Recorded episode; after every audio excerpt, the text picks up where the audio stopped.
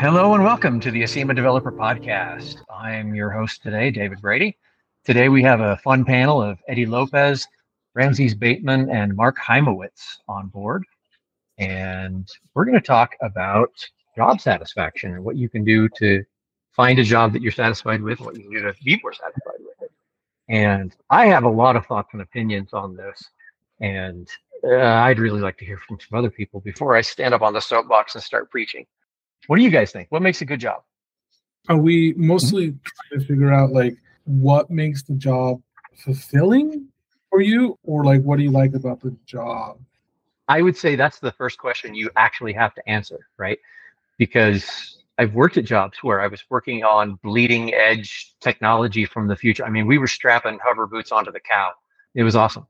And I've also worked on jobs where it's just knuckle dragging, mind numbing work that, you know, from, you know, enterprise stuff from 20 years ago and not solving any interesting problems. But boy, that we were making the company money. It might surprise you to know that the technically challenging job was not very satisfying to me. And the mind numbing job was immensely satisfying. I personally would say, if we're going to talk about job satisfaction, I would say it needs to correlate directly to your happiness as a human being uh, Eddy, since you you asked basically just for a split on that, let's start with saying what makes a job satisfying. Uh, personally, I gotta be able to see movement, if that makes sense. Mm-hmm. Like yeah. the moment a job becomes stagnant and I feel like I'm stuck, is where I start to lose interest, right? Yeah. Versus if they tell me, hey, this is your path, this is your course for success, and I can work towards that path, to mm-hmm. me that gives me the motivation i need to, in order to push forward and uh, do my research and become better yeah. at my job so as long as I, I have a path for advancement and not a lateral movement i'm pretty happy about that so mm-hmm. that that's my primary reason for job satisfaction a lot of it also has to do with like the work dynamic the relationship between me and my peers other sub teams you know flexibility time management etc. But my primary one really is advancement. Yeah, no, that that totally makes sense. For me, I guess it'd be able to look back and say, "Hey, this is what I've achieved so far." I like, for example, the Jira ticket system because it lets mm-hmm. me kind of go back and see, "Wow, I've done all this over the time, and I'm achieving something every week or with every assignment." Yeah, doing a job where you're just mind numbingly doing the same thing every day or seeing little results from it, for me, it's kind of off putting. Being able to see yeah. that I'm growing and achieving something. Yeah, it's interesting to have like younger perspectives and older perspectives and to hear myself in your answers. I remember being uh, very, very excited in my 20s to be working on just, you know, high tech, just amazing, you know, crazy stuff. And I got really surprised by working on some jobs that were kind of cutting edge, bleeding edge technology.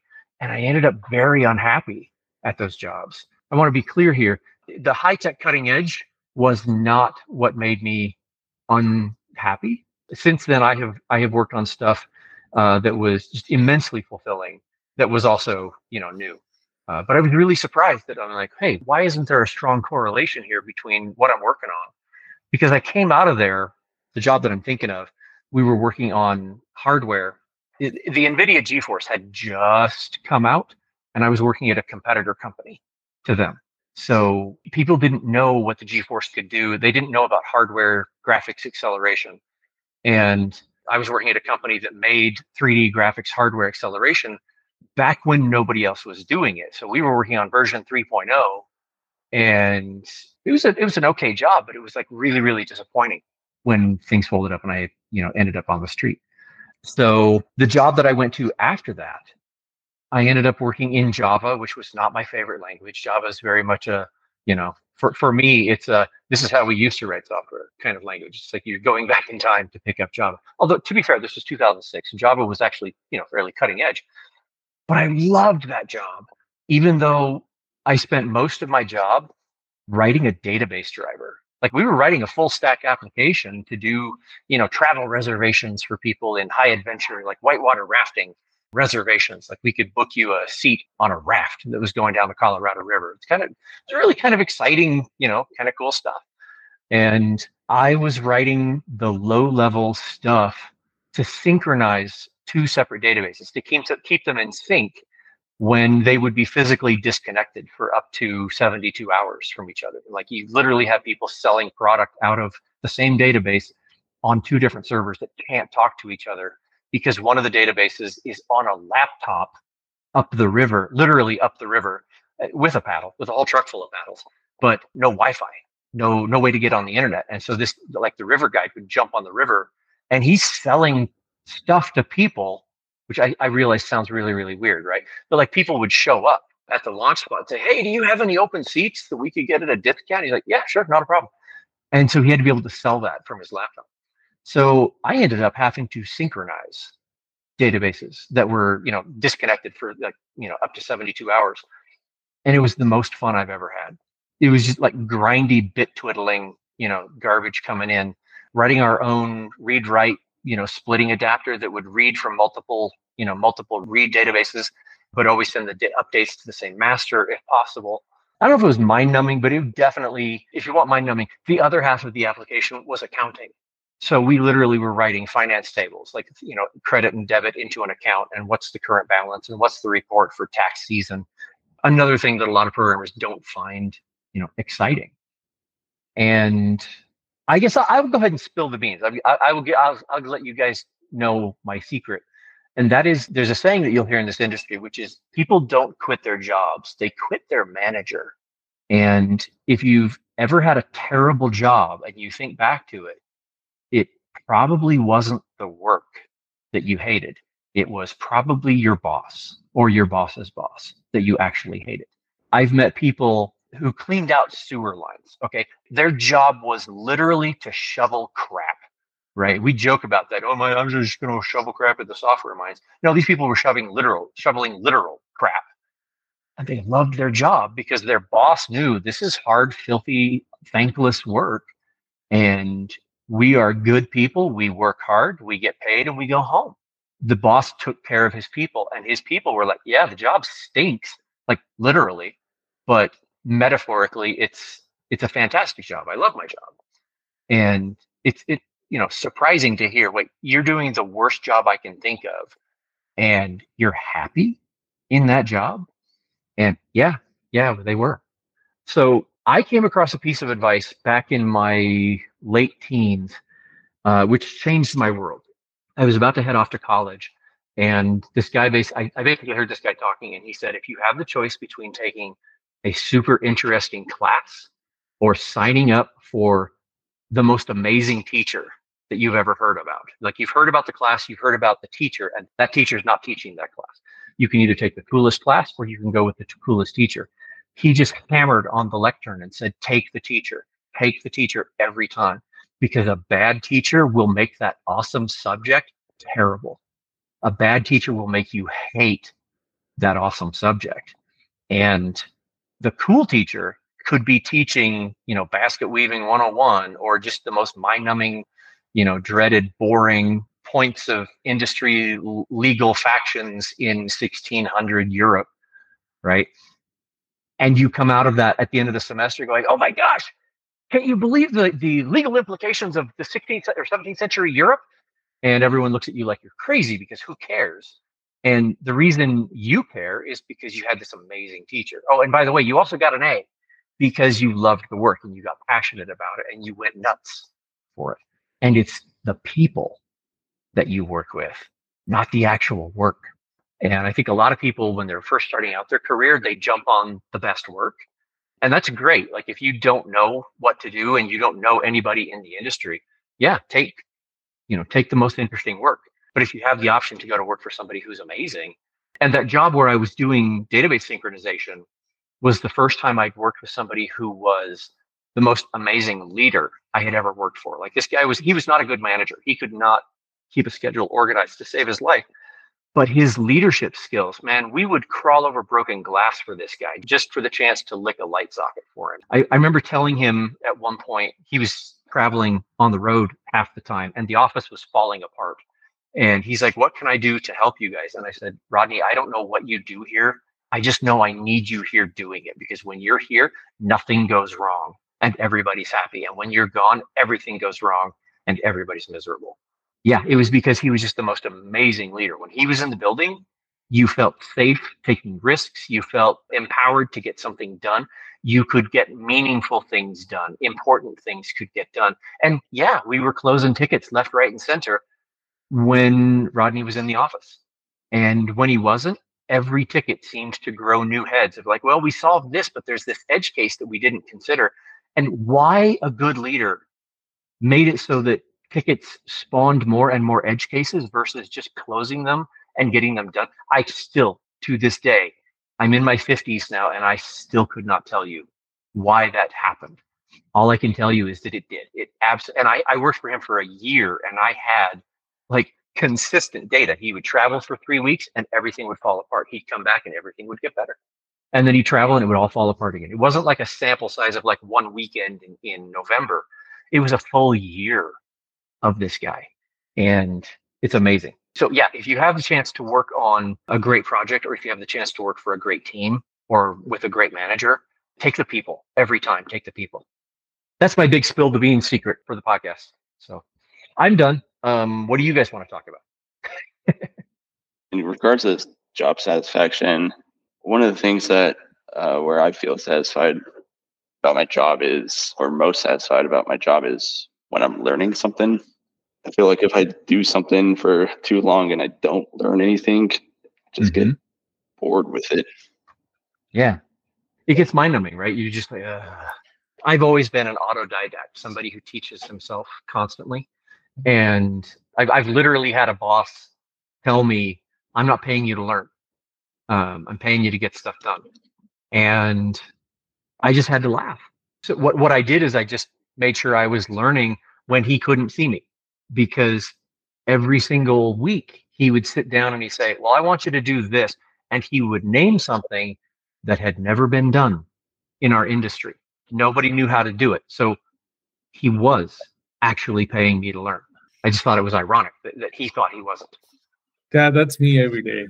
That's why we're working here. We're being paid to learn and mm-hmm. we're using our knowledge mm-hmm. to build up Acima.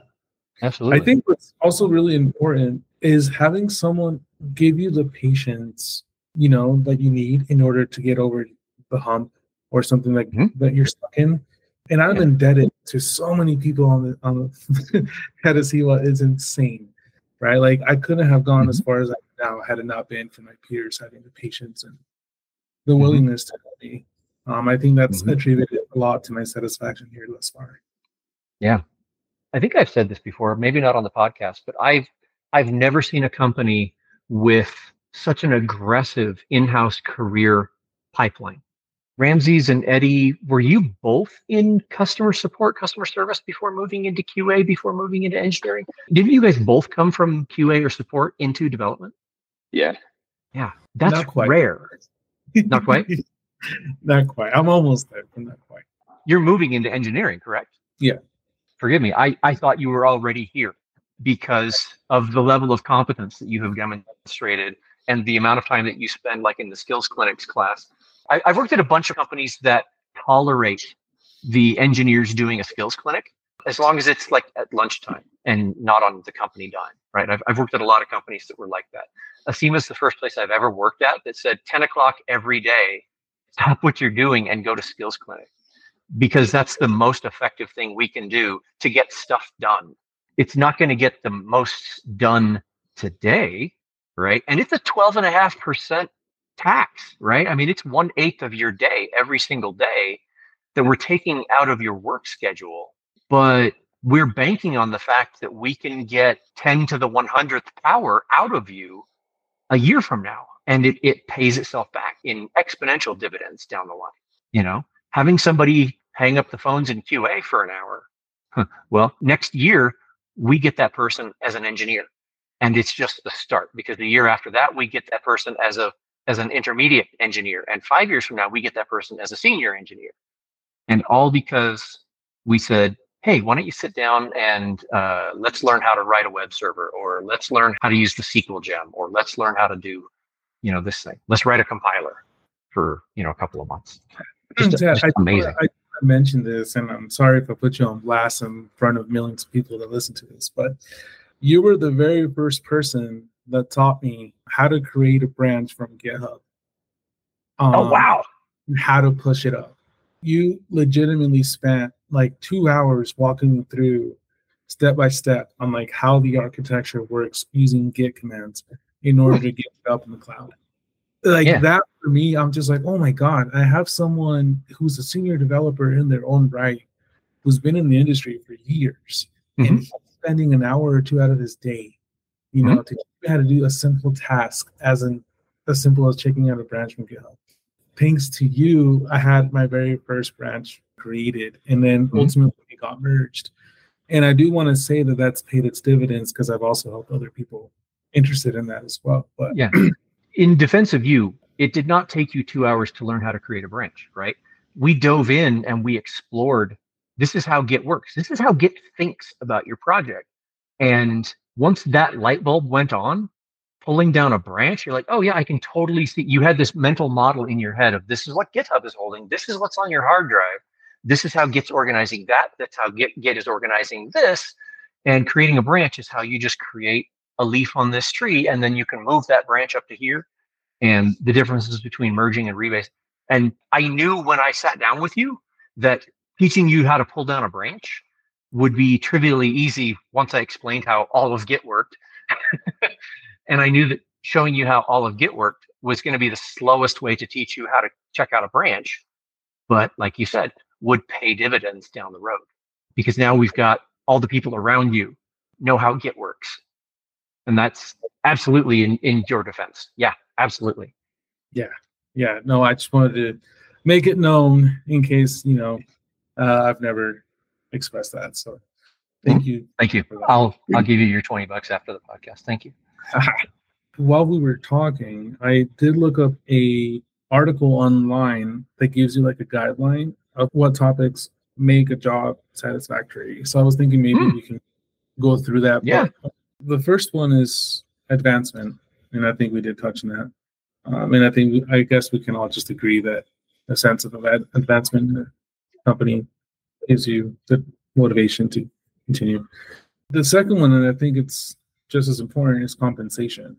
And I think that attributes a lot to people's like longevity for uh, mm-hmm. employment would you agree? Mm, how much time do we have? No, I don't. There's a, a whole slew of, of studies that have come out that basically basically show us that once you have enough compensation to pay your rent, buy your groceries, to live comfortably, and you know have just enough disposable income to not go crazy, compensation becomes one of the least important parts of your job. After you break out of the poverty line, compensation just becomes a score.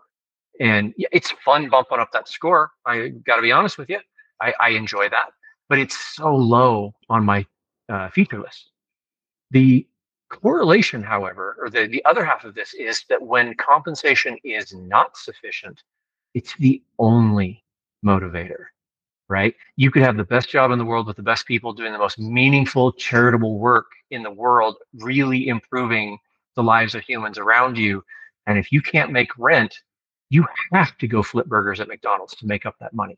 If you don't have enough money, it's the only motivator. I will just throw this out for people that want to look at this. Go Google Drive by Dan Pink. Uh, Google it or, or search for it on YouTube.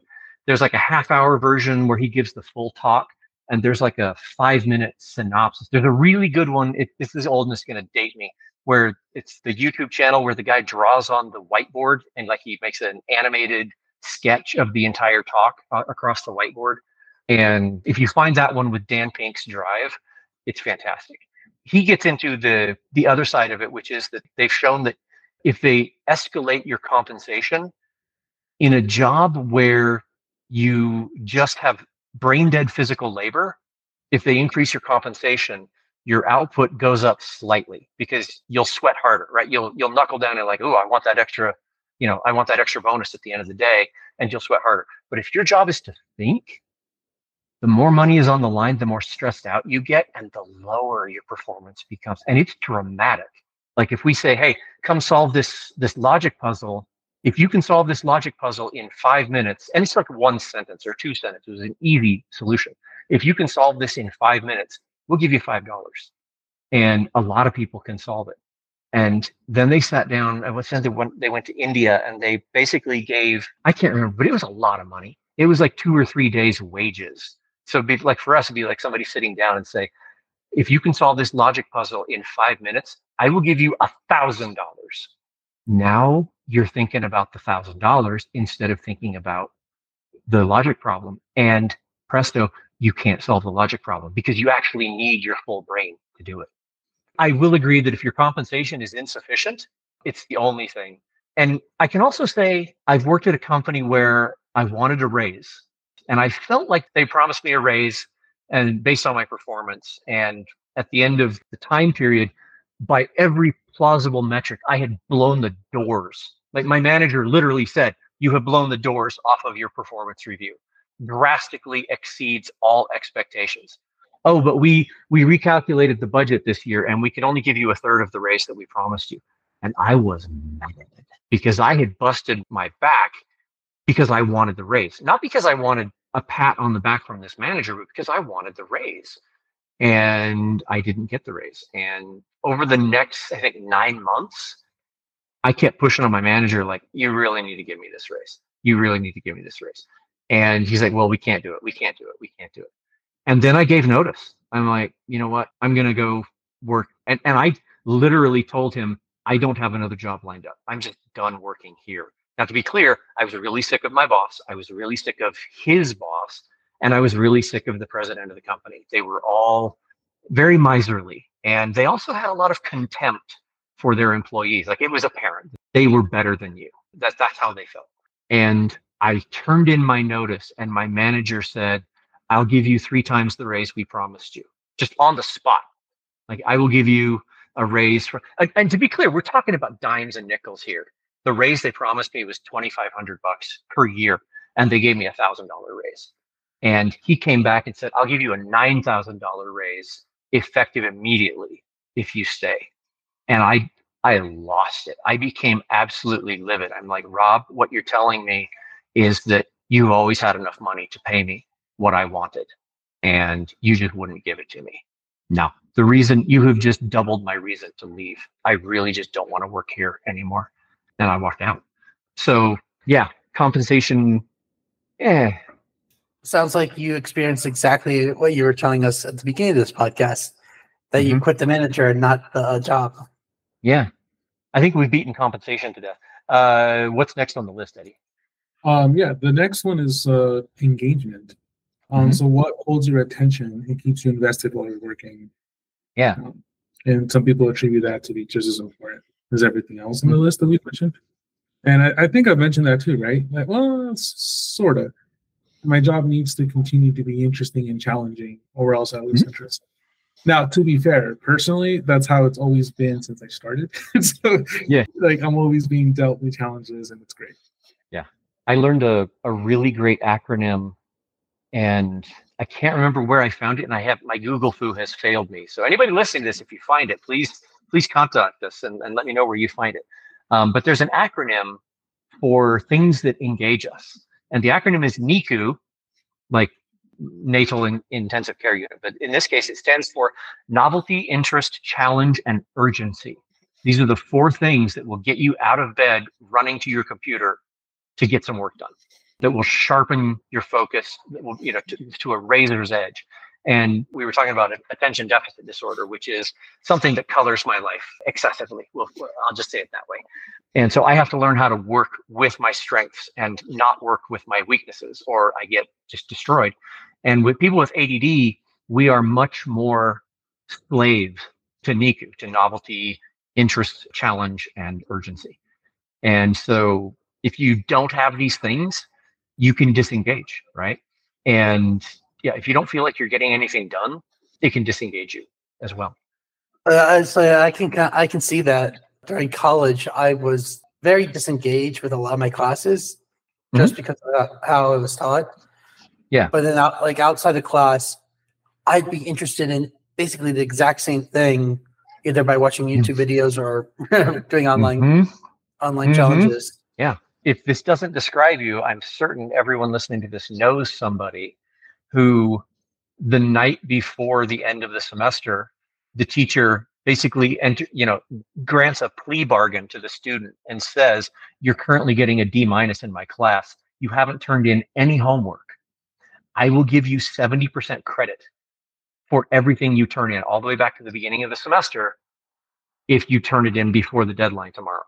And then that person stays up all night. I've been this person. I've been this person multiple times, I'm ashamed to say, where it's like, oh, okay, yeah, I could not get engaged. I physically could not force myself to do the homework when it was assigned. But now that it's like, oh, I've got a D minus, and you're telling me I can raise this to a B plus by doing all of it overnight, ah, that's urgent. That's a challenge. Now I'm interested, and now I'm engaged, and I yeah, you stay up all night just slaving away, and you have fun. You actually enjoy doing your homework, which is what the teacher wanted to do from day one. Uh, the question is, where's the line between you just not being engaged and when you're just being a procrastinator? Well, for me, about 20 milligrams of Ritalin. Uh, I'm kidding. I'm kidding. The Ritalin doesn't actually help.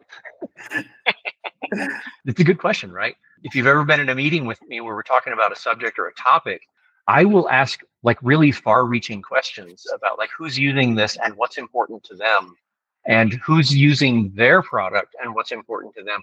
And people are like, why is why does Dave care what's happening seven time zones away with people that are using this business that uses our product, you know, that we are writing? And the answer is because once Dave can see where the software is going through the entire world and can see someone getting happy as a result of the lines of code that he writes, Dave gets really excited about the software and he will stay up all night writing database splitters and grinding accounting code. And it's like programmers want to work on cool stuff. And that's a, you know, we all talk about that. But there's a dirty little secret of, of computer science, which is it's all cool stuff. The only thing that's uninteresting to me is when nobody cares. When you write it and meh, thanks. And one ticket moves, or you don't even have a ticket right? It's just like, oh yeah, cool, meets expectations. Oh, yeah, it's it's soul draining to have that. And uh, you're you're now you're you've got me thinking. that I'm now remembering my high school math teacher, who mm-hmm.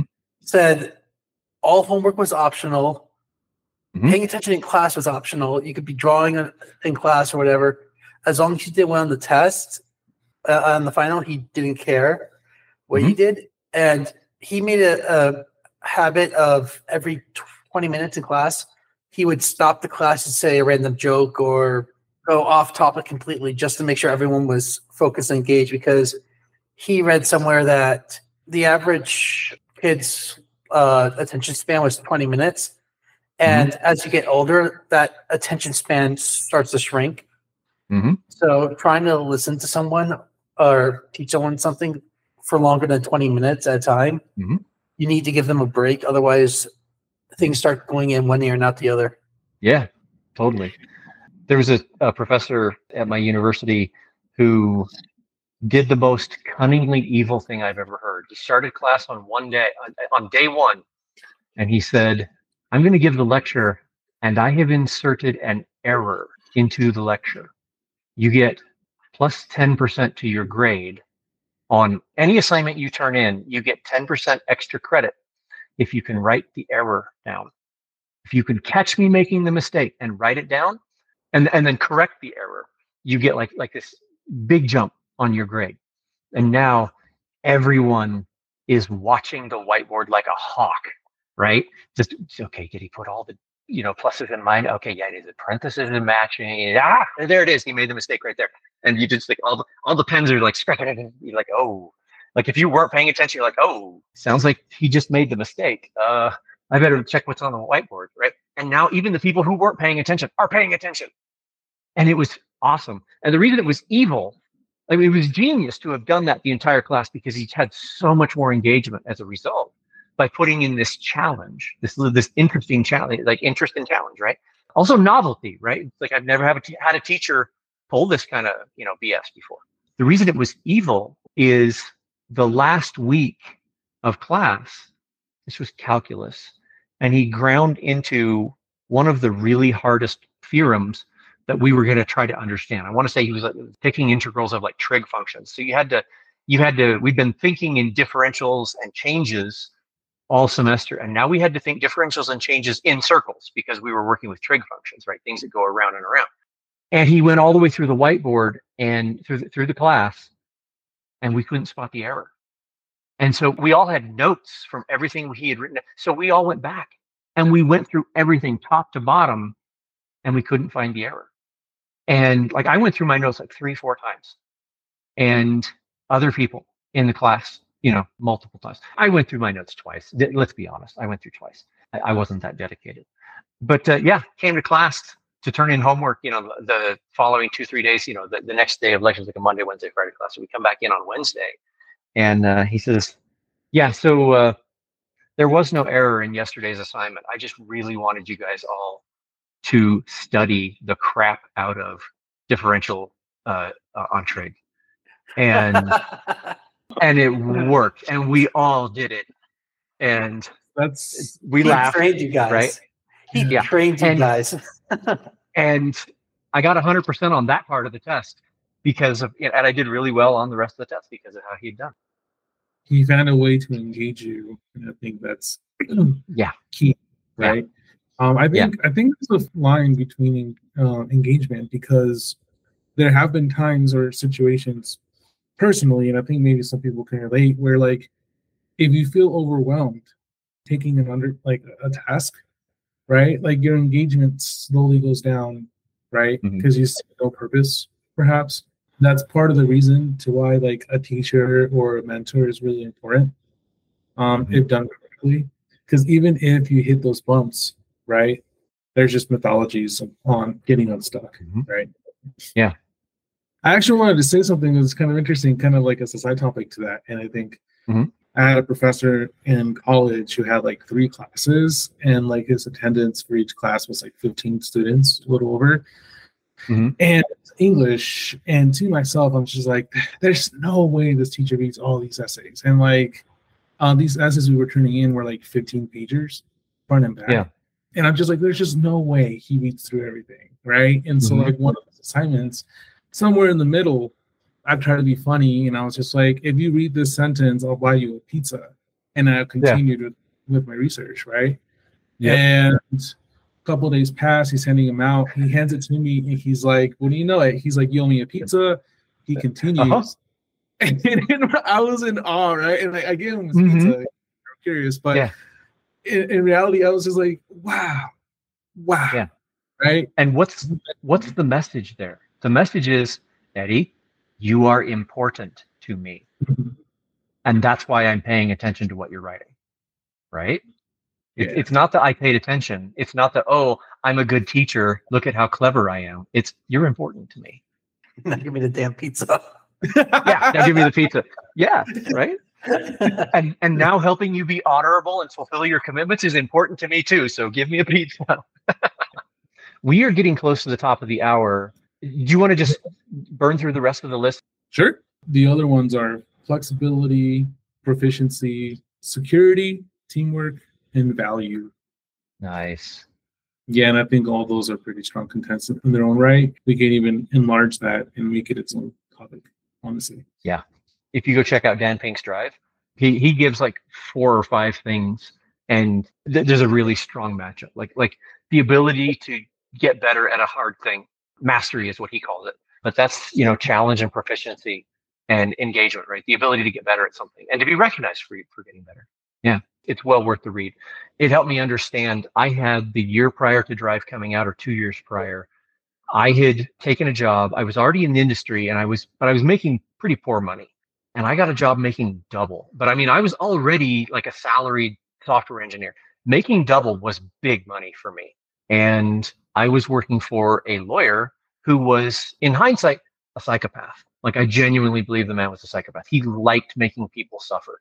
And I quit that job after like three months. Eh, I, I lasted a very, very short time at that company because this guy would come in, wind me up and piss me off and scare the hell out of me and then giggle and walk off. And I'm like, no, no amount of money is worth this. And it literally, I went back to, you know, about half my salary and I was making money in the 30s.